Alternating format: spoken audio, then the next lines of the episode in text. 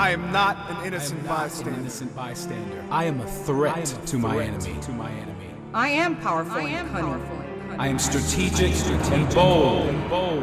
I will not sit idly by. I will take I will ground. take I ground. will I advance. will advance. I will tear through my enemy. And my enemy will hate. enemy will hate. I will not avoid the difficult fight. I will fight. I will be wounded. I will be targeted and I will bleed. I will not tire. My wounds will be healed. I will see tragedy. I will feel pain. But I will be restored. My feet will not stumble. My hands will hold fast. I will not be intimidated. Intimidated.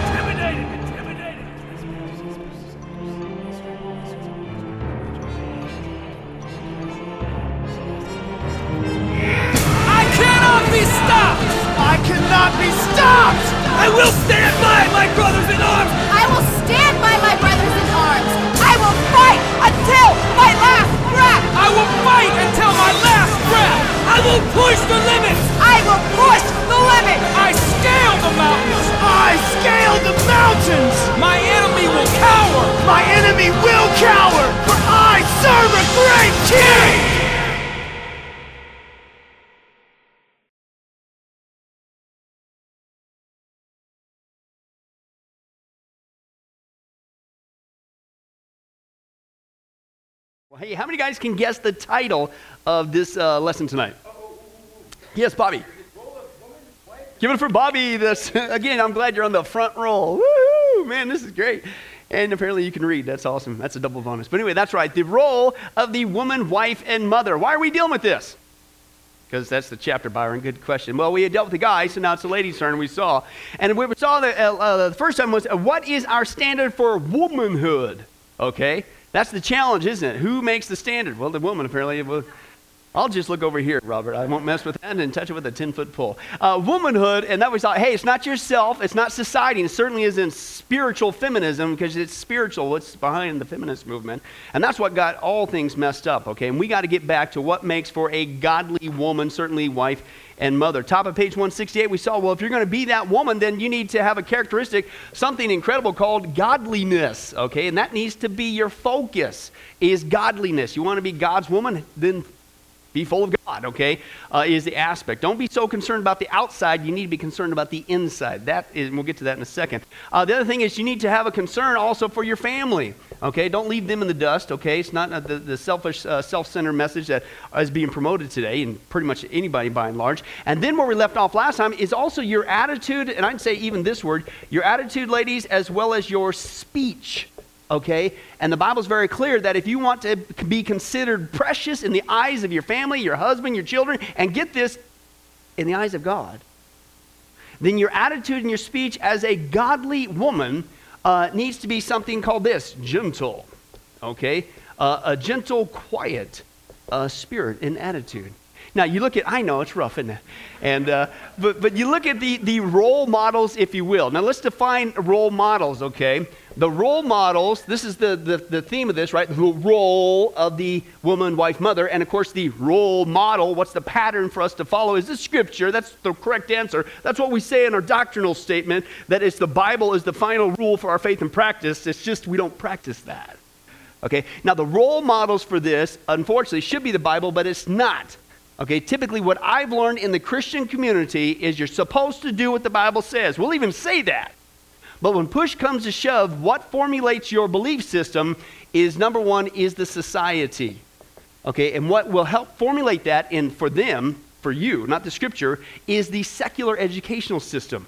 Okay, long gone. We got prayer, we got Bible completely taken out of the school system, and now it's all secular ideals. It's feminist ideals, it's ecumenical ideals, one world religion ideals, it's all that kind of stuff.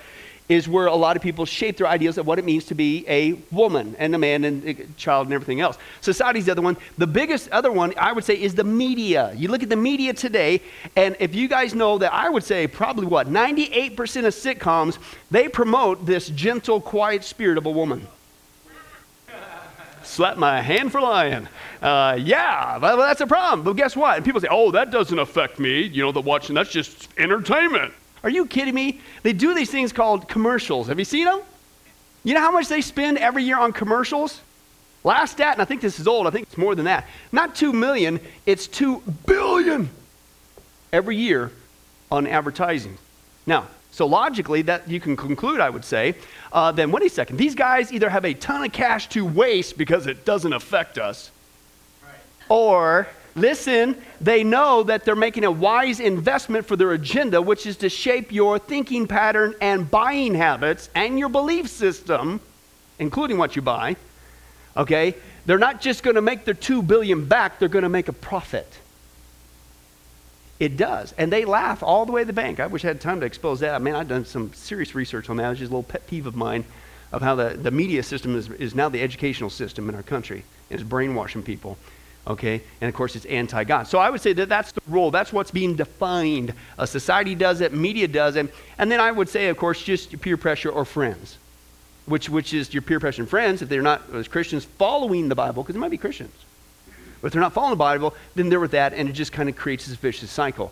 So that, by and large, is where it's coming from, okay? And it's not promoting this. And I, I, I, I man, back in New York, I always had these. Uh, I remember the, the uh, teenagers would come up to me and, oh, Pastor Billy, why is it that these guys, no guy, where's the knight in shining armor? Where's the guy that, you know, is, is uh, uh treating us like a, a princess and all that stuff? I says, well, I mean, we talked about this before. I said, well, how are you training them? What's your role model? So when, when you come into the doors of the, the church sanctuary and there's a guy there, you, your boyfriend or whoever's there with you, do you stand there until he opens it up for you? Well, no. I said, why not? Right? When, when you get into the car, do you sit there until he gets around and he opens the car door for you? Why not? When you go out to eat, do you make him pay? Why not? Where's the chivalry gone? Because you have been conditioned by feminism to knock it out of the guy. Guys aren't really that hard. If you tell us by and large what you'd like, we'll most of the time do it. But if you lower your standard, ladies, and want to be treated just like a man, we'll treat you that way. Now, two wrongs don't make a right. I'm not condoning that, but I'm telling you, it's because of this influx. If you want to get that back, then not just guys got to get back to being that spiritual leader, okay? But ladies, you got to help us too, okay? Fulfill that role, okay? And uh, but uh, the other thing too is a man. We're going to get to this. Uh, this I'll tell you, most men, ladies, is very. Gosh, can I draw that? Very attractive to a guy. Okay, the ladies out there with the shotguns blowing guys' heads off, and, you know, the Roseanne Barrs, and nah, nah. Most guys, we really don't really, you know, whatever. And if you end up with some situation like that, usually that's where the guy does this. He clams up, right? And it just, you know, just coexist, okay? A gentle and quiet spirit is what we talk about. Now, towards the middle of the page is where we left off. Let's start where it says meek and quiet go together. Okay, meek and quiet go together. The doubling intensifies the virtue. Okay, this meekness is always quiet. Okay, I want to be that godly woman. I want to be that godly wife. I want to be that godly mom. I, I want to be somebody that, that God says, Whoa, there's my Christian whoa man. There's a great example for me. whoa yeah. Always quiet. Loudness, intemperate, irate speech, and action are foreign to it. A steady, balanced strength keeps it on an even keel. Now, as we saw before, meekness does not equate with weakness. It's the same word of Jesus when he says he is meek. Okay, lowly and humbled heart. Okay, and that he demonstrated that meekness, it's subdued strength. Jesus demonstrated the meekness when he was on the cross and he could have called 10,000 upon 10,000 angels and nuked the whole planet. And he said, mm, No, I'll subdue that for the higher purpose. That's what's used here. It's not doesn't mean weakness. Such listen, such a Christian wife, listen, underline this word, is a treasure. Such a Christian wife is a treasure for any husband.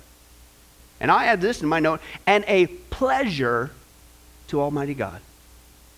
Because you're being the woman that you're called to be. As we saw with men, sometimes we struggle with fulfilling that role as being that leader, that spiritual leader, that godly leader, not the selfish leader, not the tyrant leader, but that, that's kind of our curse to bear, so to speak, that we, we don't always fulfill that role. Ladies, this is what God has called you to do in your role. And it's sometimes a struggle, just like what the guys, what they got to deal with, right?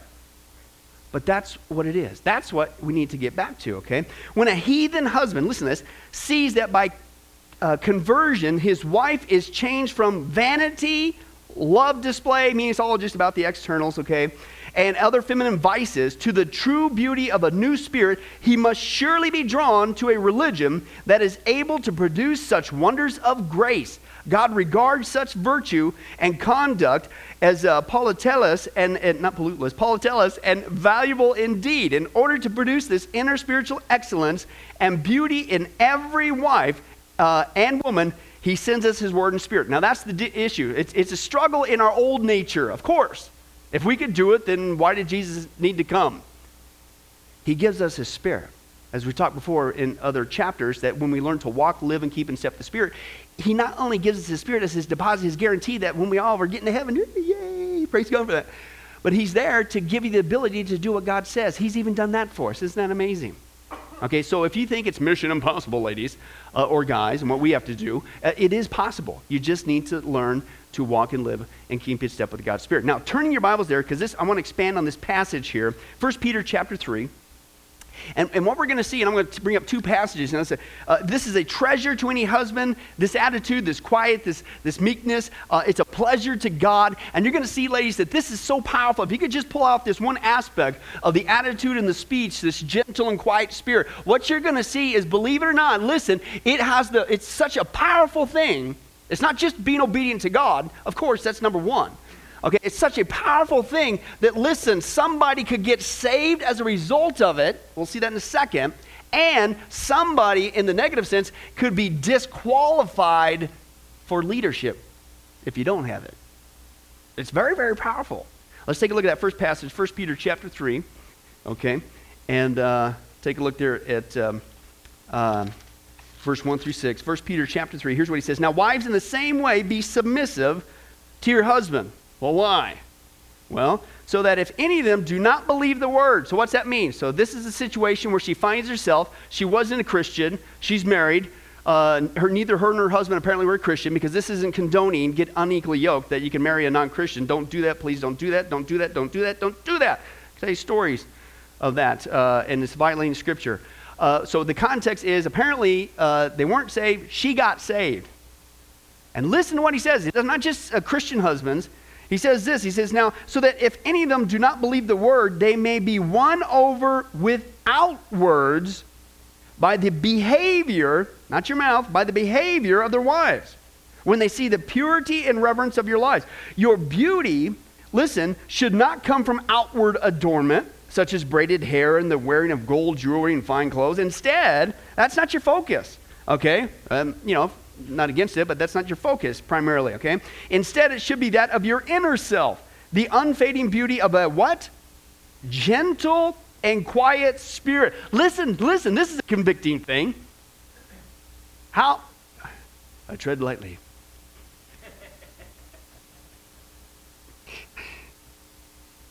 I know some of you ladies here, okay? But sometimes, how long does it take to put on the makeup? And the preacher was really getting the eye. Okay. It could take a while, right? Right? Anybody, guys, glad that you don't have to mess with that? Okay, but anyway, so sometimes it can take a while. Some ladies take longer than others and whatever. In fact, some ladies would be driving down the road and they're still putting it on driving down the road, right? I mean, it's a long process. And can I translate this for you? Peter says, You want to be God's woman? Uh, you, you, you, want, you want to be a powerful witness to your unsaved husband? Don't nag the guy to death. You spend at least as much time as you put on your external makeup working on this internal makeup called a gentle and quiet spirit.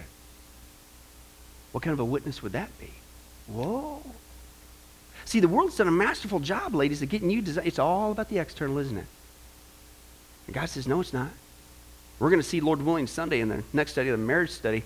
Uh, yeah, you could start out, you know, looking pretty snazzy, man, woman, right? Given enough time, you're, you're going to change. okay, it's going to happen. No amount of makeup's going to fix it at a certain point, okay? And uh, even operations, it's just, it's just still, still going to come down, okay? And so, so God says, listen, listen. But the inside, that's what you should focus on. Okay? But listen what he says. He says, listen, that's your inner self, the unfading beauty of a gentle and quiet spirit, which is what? Oh, Pastor Billy, I want to be God's woman. I want to, I want to impress him. I want to show him how much I love him. I want then do this. Because it says there, man, this is this is what? This is great worth. Not just worth, this is great worth in God's sight. For this is the way the holy women, not just women, the ladies who were considered, that's a that's a holy woman. You ever meet some of those ladies once in a while in the church? That's just like, man, did, did they know Jesus personally? They got his hotline, his number? You know, it's just, man, they just eat, they ooze of this spiritual depth. Holy woman. Well, well how, how'd they get that? Why would they be considered holy women of the past who put, them, uh, put their hope in God and used to make themselves beautiful? Whoa. So it's the inside that God considers the true beauty, right? And he says they were submissive to their own husbands, like Sarah, who obeyed Abraham and called him her what? Now, we did this last time, and I didn't get much of a response. Let's try it again for round two. Ladies, if you're here and your husband's here, go ahead and turn to him and say, Yes, Master. Not one person did. Man, we did worse than last time. Okay. No, but that's the attitude, though, is, and if we get that far, but that's the respect that God wants you to give your husband. He's like the president, he's like the general, he's like the king. You want to be treated like that princess? Hey, flip it around too, ladies. Treat your husband like a king. Give him that level of respect. Okay, maybe don't use the word master, okay, but give him that same kind of respect, is what he's talking about. That's the holy woman. Uh, and you are her daughters if you do what is right and don't give way to fear. Now, that's a whole other aspect. If we can get that far, that's the challenge, isn't it? Well, I'm afraid. What if he doesn't do it? What if he doesn't do it right? Or what if he leads me? What? Listen, you just trust God. I've said this before to ladies. I said, listen, if God has called the man to lead, and he has, don't you think God can give him the wisdom to lead? You don't shove him out of the way and take the lead.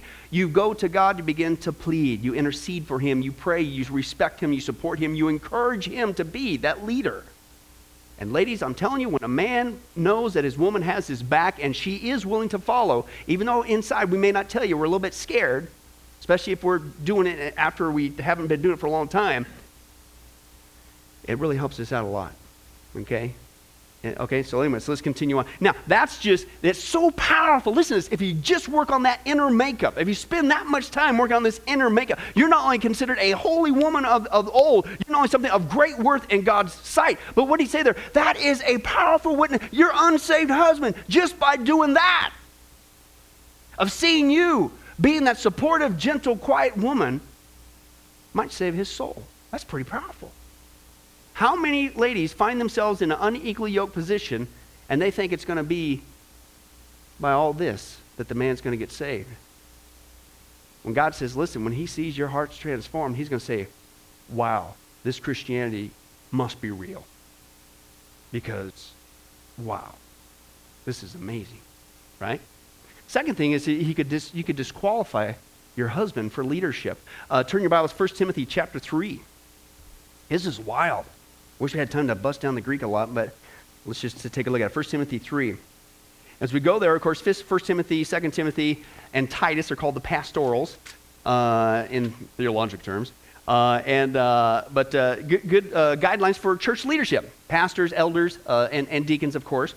And, but in the qualifications, as we're going to see, you also got to not only personally as an elder or a deacon have your own walk in line, but you need to have your household in line. Uh, that includes your wife. Okay, is what Paul says. Let's take a look there. Uh, 1 Timothy chapter 3. Paul's talking about these, uh, this litmus test. And uh, let's just start with verse 8. He says, Now deacons likewise are to be men worthy of what? Respect. So if you want people to respect you, what do you got to do? Force it. No, you earn it. Okay, by the way you live okay? But you're worthy of that respect, sincere, not indulging in much wine, and not pursuing dishonest gain, that must keep hold of the deep truths of the faith with a clear conscience. What's that mean? You need to be a disciple. You need to know the scripture, the deep things. You need to get beyond the superficial. You need to have that training, that ability to rightly decide uh, and decipher the word of God, okay? He says they must first be tested, and then if there is nothing against them, then let them serve as deacons. But Something else could disqualify him, though. He says, in the same way, meaning in the same vein, as we'll continue on with the qualifications, he said, their wives are to be women who are also what? Worthy of respect. Listen, not malicious talkers, but temperate and trustworthy in how much? Everything. Now, here's what's wild. That word there, malicious talkers, at least in that translation, is the Greek word. This is wild. Wait till you see this one. Diabolos. Anybody know what we get from the Greek word diabolos from? Devil. So if you ladies go around and you act like a little devil, and it literally means in the Greek there, a one who sides with the devil, it means accusa- uh, the devil's the great accuser. It means he's the accuser. He's a little, uh, she's acting like a little devil. She's going around, some translations, and I think this is true too, uh, is going around slandering going around with malicious and, and doing all this stuff. He might be an on fire, great, he, he lines up to everything, he's got it going. His wife, if she doesn't have this gentle, quiet spirit, instead, her spirit is to go out there and do all this stuff. Eh, you're disqualified, bud. Love to have you. You're great. But you need to get your house in order. Your wife blew it for you. So that just this one aspect, this gentle and quiet spirit, not this verbose, this Roseanne Barr thing, oh, and I'm going to prove I can be just like a man, and all, uh, all that stuff. Maybe that's why your non-Christian husband is not getting saved. You ever think of that? The price you're paying? Maybe that's why your husband, even a Christian husband, keeps getting picked over for leadership. Because you're blowing it for him. Okay? Very, very important. Now, listen to what he says here. Such a, a spirit, ladies, is precious. I love that word. It's precious in the sight of God. That's the word uh, politeles, which means very valuable. Not just valuable, very valuable or very costly. It's used in Mark 13, listen to this, of the pure nard contained in the alabaster vial, which the woman used to anoint Christ's head at the home of Simon the leper. Do you recall that account? What made that so amazing when she did that? Incredibly valuable. And that's what God's saying. Listen, listen, you can sit here and, and say all you want, do whatever. But if you want to listen, pour on my feet as a godly Christian woman, you want to show me, like this woman, something valuable as an act of worship, then have this gentle and quiet spirit. That's what you're pouring out for me. Isn't that wild? Very, very convicting. As you see there. As Peter points out, this adorning is the result of the Christian women ultimately putting their hope in God, is your first blank. We made it a blank. Patrick, I know it tears me up too, buddy. I just, but I don't have any tissue that way. putting their hope in God, okay, not their husbands. Now, why is that important? Well, there's that aspect too. But you know, ladies, sometimes we're going to make mistakes, aren't we? Sometimes we're going to do, sometimes just like yourself, you're not always going to do it perfect. Sometimes we're going to let you down. Sometimes we'll make a decision for the household, but it's a selfish one. Or sometimes we're more committed to the La-Z-Boy than we are to leading the family. And we can, we can have that, okay? And so you're going to doubt us. But that's the aspect. That's why he says, don't put, you know, put, your, put your hope in God, okay? Don't be afraid. Trust. Do it God's way, and he will bless his way. God blesses obedience. God does not bless disobedience. And can I tell you something? Half obedience is still disobedient. Don't believe me? Ask King Saul. Right? He found out, he, he did most of what God said he was supposed to do. But what's that noise I hear? Uh, but, but uh, for good, for good. Lost your kingship, buddy. And then he further disobeyed God and he actually sought a medium, sought out a medium instead of God. He sought out somebody in the occult for direction. Now he lost his life. It's over half obedience is still disobedience. So you put your hope in God. Trust that God will bless his way. God blesses obedience, not in your husband. When the husband is unworthy, the Christian woman strives to maintain this godly character because her ultimate desire is to what? Please God, not prove herself better than the man. Oh, I can do, I can do it better than he can. That's not the attitude that is precious in God's sight. As we're going to see, if we ever get that far, that must be our next new statement. If we ever get that far, let's compose a song, shall we? If we never get that far. Uh, uh, it's not an issue of inferiority, okay? It's just a different function and roles. That's it. Okay, we talked about that before. John MacArthur writes, he says, The scriptures exhort women to adorn themselves in godliness with a gentle and quiet spirit. Now, this does not mean that wives are just to vegetate and never give and offer an opinion. It does, uh, does mean that they understand that God expects them to be humble and still. That is the beauty and strength of a woman. And her opinions, her confrontations, her teaching offered to her husband rises from such beauty and strength. Ladies, let me give you a little guy secret. When you come into us in our face and say, You need to do it this way, and I told you, you got blah, blah, blah. I'm not saying two wrongs make a right, but a guy's just going to excuse me. You know why? Your greatest need, by and large, is a sense of security, and that security oftentimes is filled when the man does what he's called to do the peanut butter and lead, and lead in a godly fashion. A man's greatest respect uh, or greatest need is respect, okay? And one of the biggest ways you can disrespect us is with your mouth. And come at us at full frontal force, and you tell us, and you know, we just really don't receive it very well. I'll just put it that way. But if you come to us in this gentle and quiet spirit, by and large, and you continue in that just for 30 seconds, and if, we start to share, maybe we disagree, then you start getting heat. Ah. Trust God, do it His way. You'll usually get a better response. Okay, with the with the stuff. But again, that's that's the, the aspect is the man is he leading godly, and it, it's just it's issue. And, you, and this I, I call it missing in the night in marriage counseling. Okay, uh, sometimes couples, you know, they'll, they'll come to me in counseling and they'll do this. They'll sit there and they'll finally get the counseling. First, it's always a challenge to get both of them to come for some reason. And then if you finally get them there, they're sitting there in front of you, and their attitudes are like this fix them. And my biggest challenge in the counseling is to like, it's both of you. Because it's always two, right? It's always two. Always. But that's the little game we play. We want to justify our side and whatever, blah, blah. Okay, but I call it missing the night. What happens is finally one, one spouse gets it. It's like, you know what? I have not been that godly leader. You're absolutely right. I've been very selfish in my decisions. I've, I've just been leaving my family in the, in the dust. I really don't care. I don't spend time. I don't, I'm not a spiritual leader. And I, I, I get it, Pastor Bill. I get it. And so that uh, the husband starts to go in that direction. Well, the wife says, oh, you know, see, he needs to be fixed. I'm perfectly fine. I don't need to do nothing. I don't need to adjust nothing. And so he's going here. Well, what happens is he'll run with that new attitude, which is right for a couple months, three months, whatever, well, then she isn't doing nothing.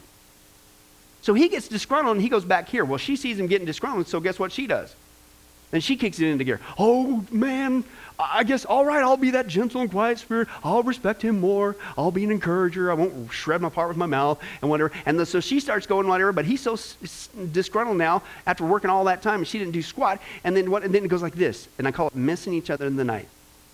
The breakthroughs come when both do it at the same time.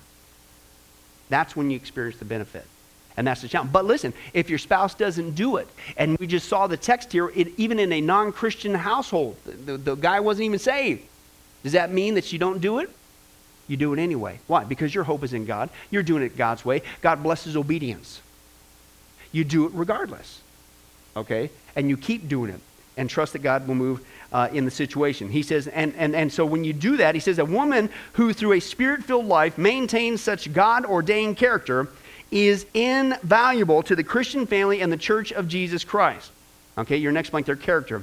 Okay, it's such a woman that Solomon states this an excellent wife who can find. Now, just right there, what is he implying? Apparently, can't even get it at Walmart. You know, it's not even, it's just, yeah, and I don't you know if he can get a little anyway. But he's implying that, hey, this is a rarity, unfortunately. Okay?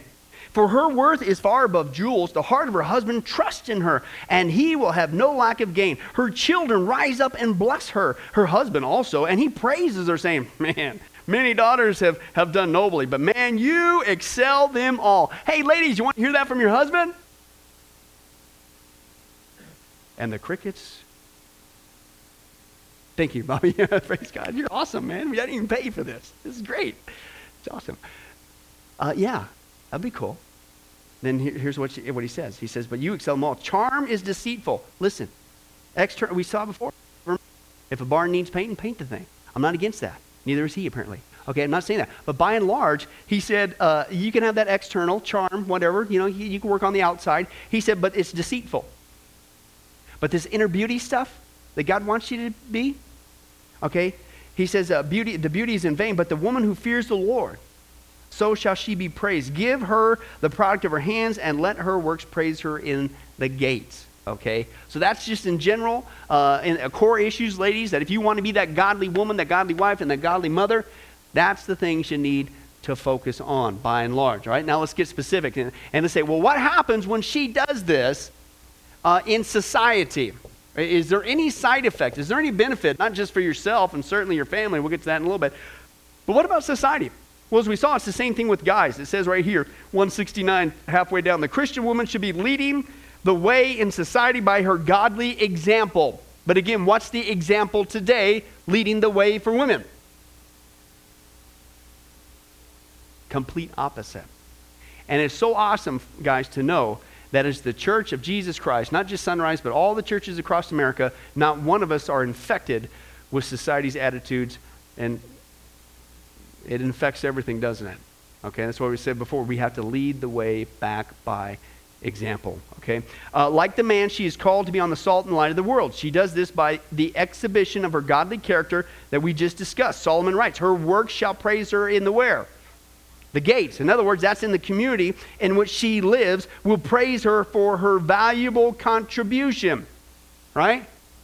I, I don't remember that lady, but I tell you what, I, I had one in my neighborhood before I was even saved. Okay? It was the, the, the B family. We lived in California for a little bit and then moved back to Kansas. I was born in Kansas, California, went back to Kansas, Nebraska, Kansas, back to California. Anyway, now you know my whole life. Okay. But, uh, uh, and ne- my parents, obviously non-church family and, and, non-Christian, obviously. And, uh, but next door was a godly family, the B family. And you know what they did? Okay, yeah, they, that too, possibly. Uh, but uh, what they did was they uh, invited, apparently, my parents to church. They didn't want to go. But my parents having four kids, right? And, and how many guys can guess that I was one of them? Praise God, you're waking up now. Okay. And uh, four kids. And so they offered, went out of their way, and said, uh, would, Can we take your kids to church services with us? Right? My parents did. Hey, they got some free babysitting out of the deal, right? Now, listen, listen to what happened. This, this one godly, and I say with, with the woman here in the context. I, I don't know about the, I don't, I don't really remember. My, just more my siblings tell me what they did for us because I was about four or five at the time. I don't really recall too much. But they took us to Sunday school, right? And uh, I, I, don't remember much of it, but and, and I, it sounds like my other two siblings really didn't make much of an impact. But my oldest sister Terry, who was ten at the time, made an impact on her. Now she wasn't saved, but by that exposure of that godly folks in our neighborhood who went out of the way, okay, when my sister became 25, she said, even growing up, even non Christian, she'd always be singing songs to God. Not having a relationship with Him, but it, she, her exposure to Sunday school for that short period of time uh, gave her that acknowledged that there was at least a God. And she began to cry out to Him as a non Christian girl growing up when life really started to go down the tubes. When she was 25, she got saved. Okay? And then she began to pray for the rest of her family. And then I came to the Lord. And then my sister, other sister came to the Lord. Then my brother came to the Lord, all in the same year. But do you know where it all started from? Somebody in our neighborhood had a godly character. Okay? And it, it was a woman. And she went out of the way to take us to Sunday school. And I don't know if to this day if she'll, she has, I don't even know if she's alive here on earth. And I don't think she'll, maybe God's shown her that one investment in that one neighborhood, what it's done. And all four of us, kids now, are active in ministry. One godly woman doing it God's way. Who else does she touch? That's just us. And then God uses us. And then on. And do, do you see why God used this word, Paula, tell us, precious? Very valuable. Oh, you can go out there and make a million bucks and prove that you can rise the corporate ladder just like a guy. You want to impress God? You want to be precious in His sight? Be that woman. Change your neighborhood for Jesus Christ. Okay? And, and anyway, so let's continue on. In other words, the community in which she lives will praise her for her valuable contribution. She is to remain sexually pure by fleeing immorality in thought and deed. She is to be in subjection to the human government by obeying the laws, paying her taxes, praying for the leaders, being involved in the voting process. In addition, the Christian woman should be actively sharing her faith in word and deed and allowing the Holy Spirit to produce His character in her life. Again, you walk and live and keep in step with the Spirit, He'll do it for you. He'll do it for you. All right, now let's take a look. That's society. That's kind of uh, like we did with the guy. It's a profound witness, okay, obviously, make an impact. All right, but let's take a look at the family and what kind of impact this will make, ladies, on your family if God uh, has given you one. The God given role of the woman in marriage has been, underlined these two words, much maligned. Okay? Society's messed it up. Can I tell you that? It's all messed up, and it's messed up in the church. And the church is actually rewriting doctrine slash the Bible to fulfill, uh, fulfill the wrong definition of um, uh, the role of the woman, and just even men or family in general. Much maligned in our secular society. Listen, the lies, I love this, satanically controlled culture. Ultimately, all lies, including the lies of feminism, including the lies of how you should not be ladies or men or whatever role in the Christian household, ultimately, who is spawning those lies? Who's the father of them? Satan. That's why I like this word, because that's kind of like a wake up call. It's like, well, it's just a world view. It's Satan's view. And you're eating it up. Okay? Call it worldview you want. It's either biblical or it's satanic. Okay, let's call it for what it is. Satanically controlled culture has been voiced so often and so loud. Why? Because if you repeat a lie loud enough, long enough, and often enough, people will believe it. And, and it seems to be the more obtuse, the more they'll even believe that. Okay, that's, a, that's dictators do that all the time. Uh, okay, so often, so loud that even the Christian community has been massively influenced by them. But what does the Bible say about the role of women in the family? Now, we discussed this in a previous chapter, and there we saw, according to God's creation uh, design, uh, the man and woman are, of course, both equal image bearers, top of page 170 of God. They're both called on to be fruitful and multiply, fill the earth, subdue it. They're both called on to rule over the rest of creation. Uh, but we also know that one, man's headship, man's headship is clear. Two, woman is created as man's equal in nature, but functionally different. We said this before, but this is where I really think the rub is. Uh, feminism has come in and said, well, somehow this is inferior. Why does he get to lead? How come you don't get to be the leader? Well, because he's just fulfilling the role that God's called him to fulfill. Well, how come you don't get to do? How come you have to do that? Well, first of all, you just denigrated that, and that is very precious in God's sight.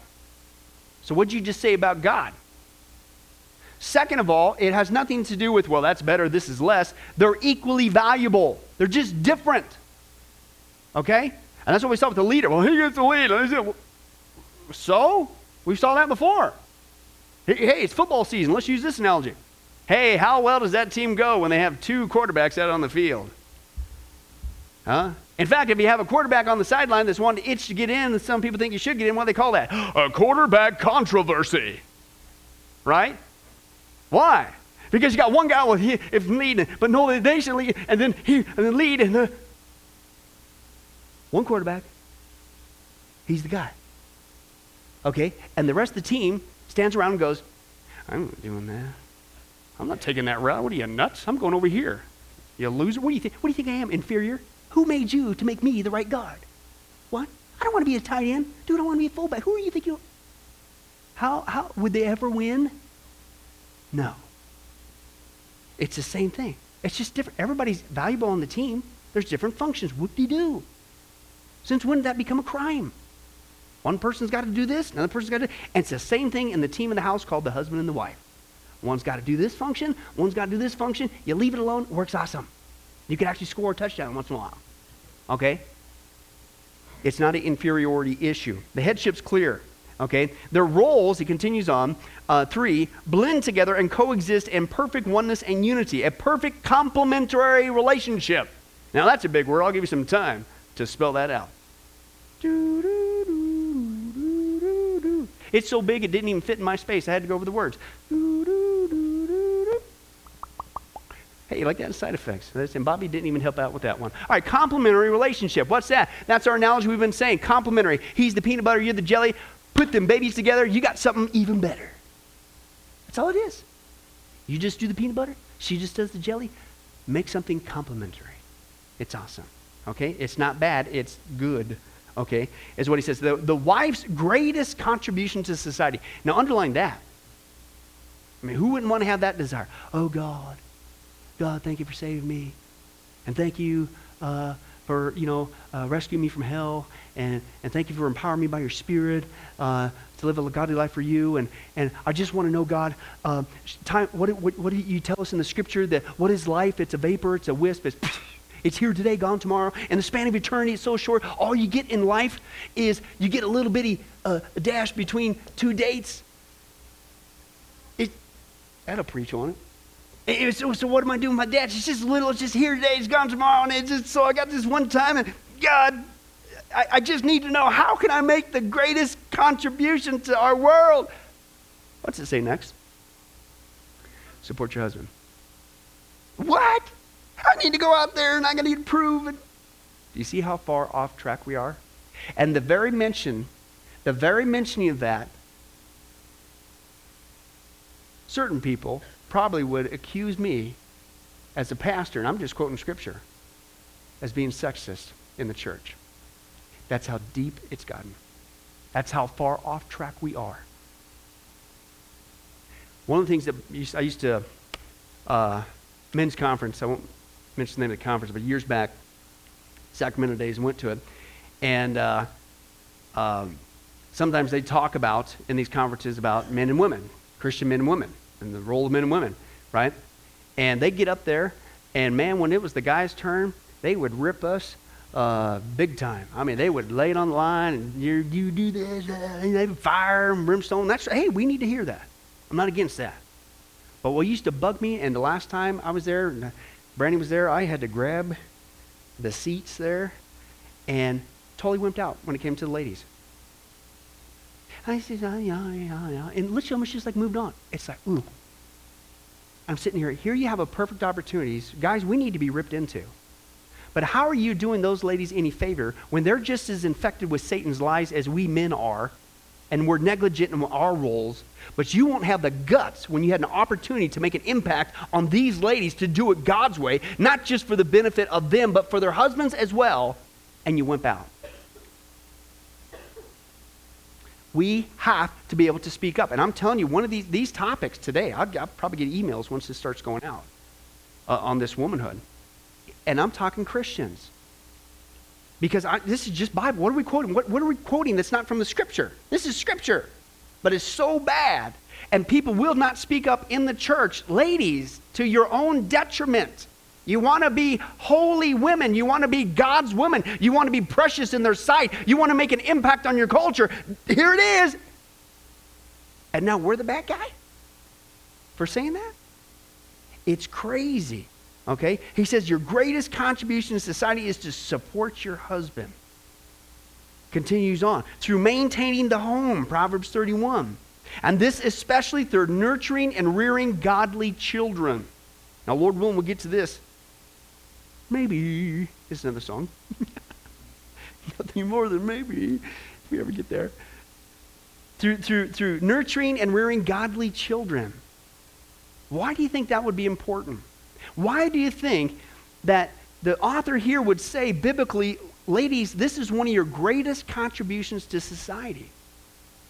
Is to be a part of that process of nurturing and rearing godly children.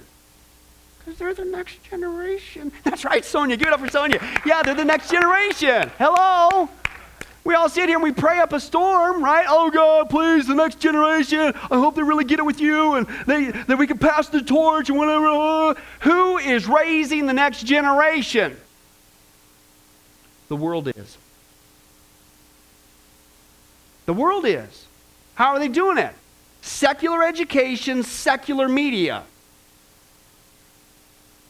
We're not doing it who is by and large defining the roles and the behavior patterns and the social abilities of children today? Television, big time, and the school system that has now become, can we just deal with this? Ungodly and anti Christian.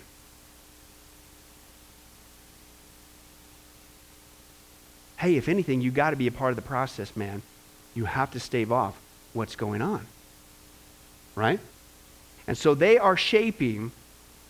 I like what one guy said. He says, listen, why'd you have kids in the first place then?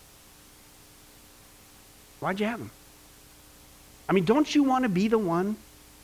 Don't you want to be there when your child says their first word?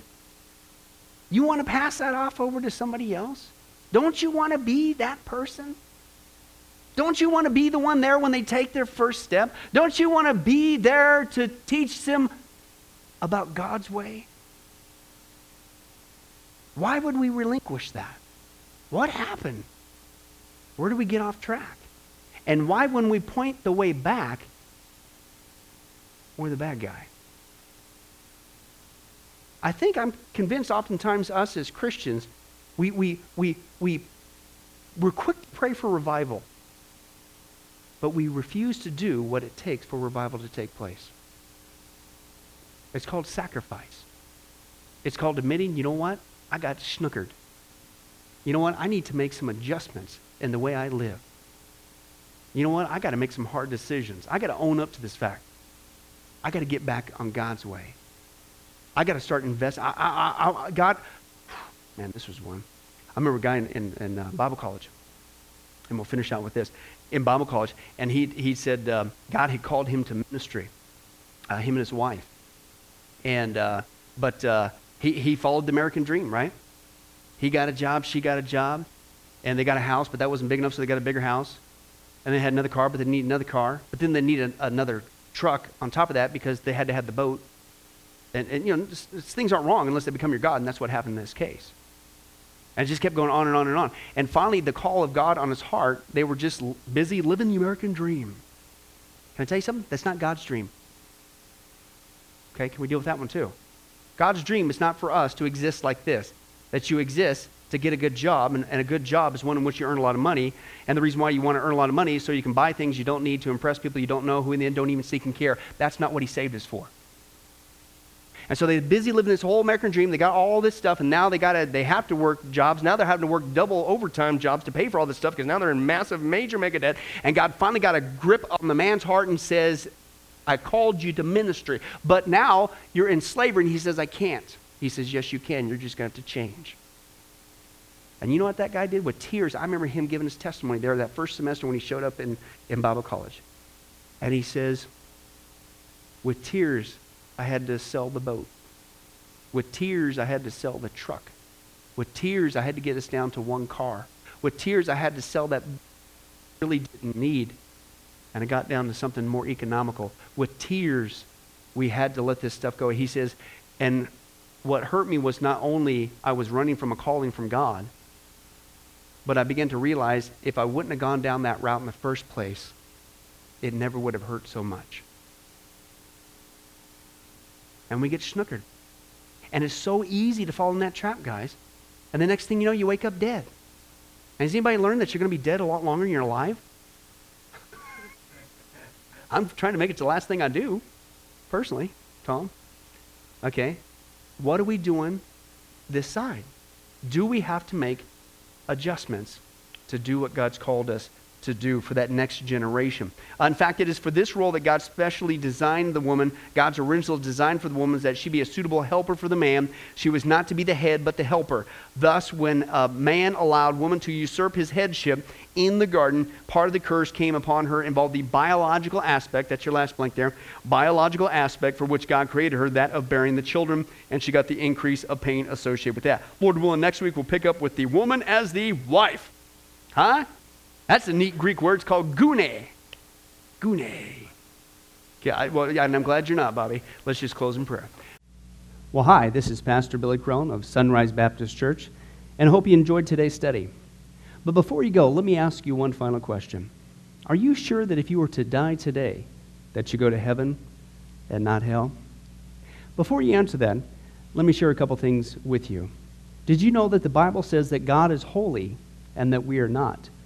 And the Bible also says that the wages of our sin or our unholiness is death. In other words, when we die, and it's coming for each one of us, we're all marching towards the grave at different speeds, but it's going to happen. The Bible says, therefore, since the wages of our sin is death, we deserve to die and go straight to hell and not to heaven. And that's bad enough, but to make matters worse, we don't want to admit this. God already knows. He knows uh, all of our behavior, everything, our thoughts, what we've done, what even we're going to do. He knows it all. He's gone. Even though He already knows this, we don't want to admit this. And so, out of love and mercy, God gave us something called His law or the Ten Commandments. It's kind of like his x ray into our heart to show us what he already knows that he is holy and that we are not. And it's this unholiness or sin that separates us from him. Let's take a look at God's x ray, if you will, his divine law, to show us what he already knows. The Ten Commandments, uh, the ninth one says this You shall not bear false witness. Okay? That's called lying. Okay?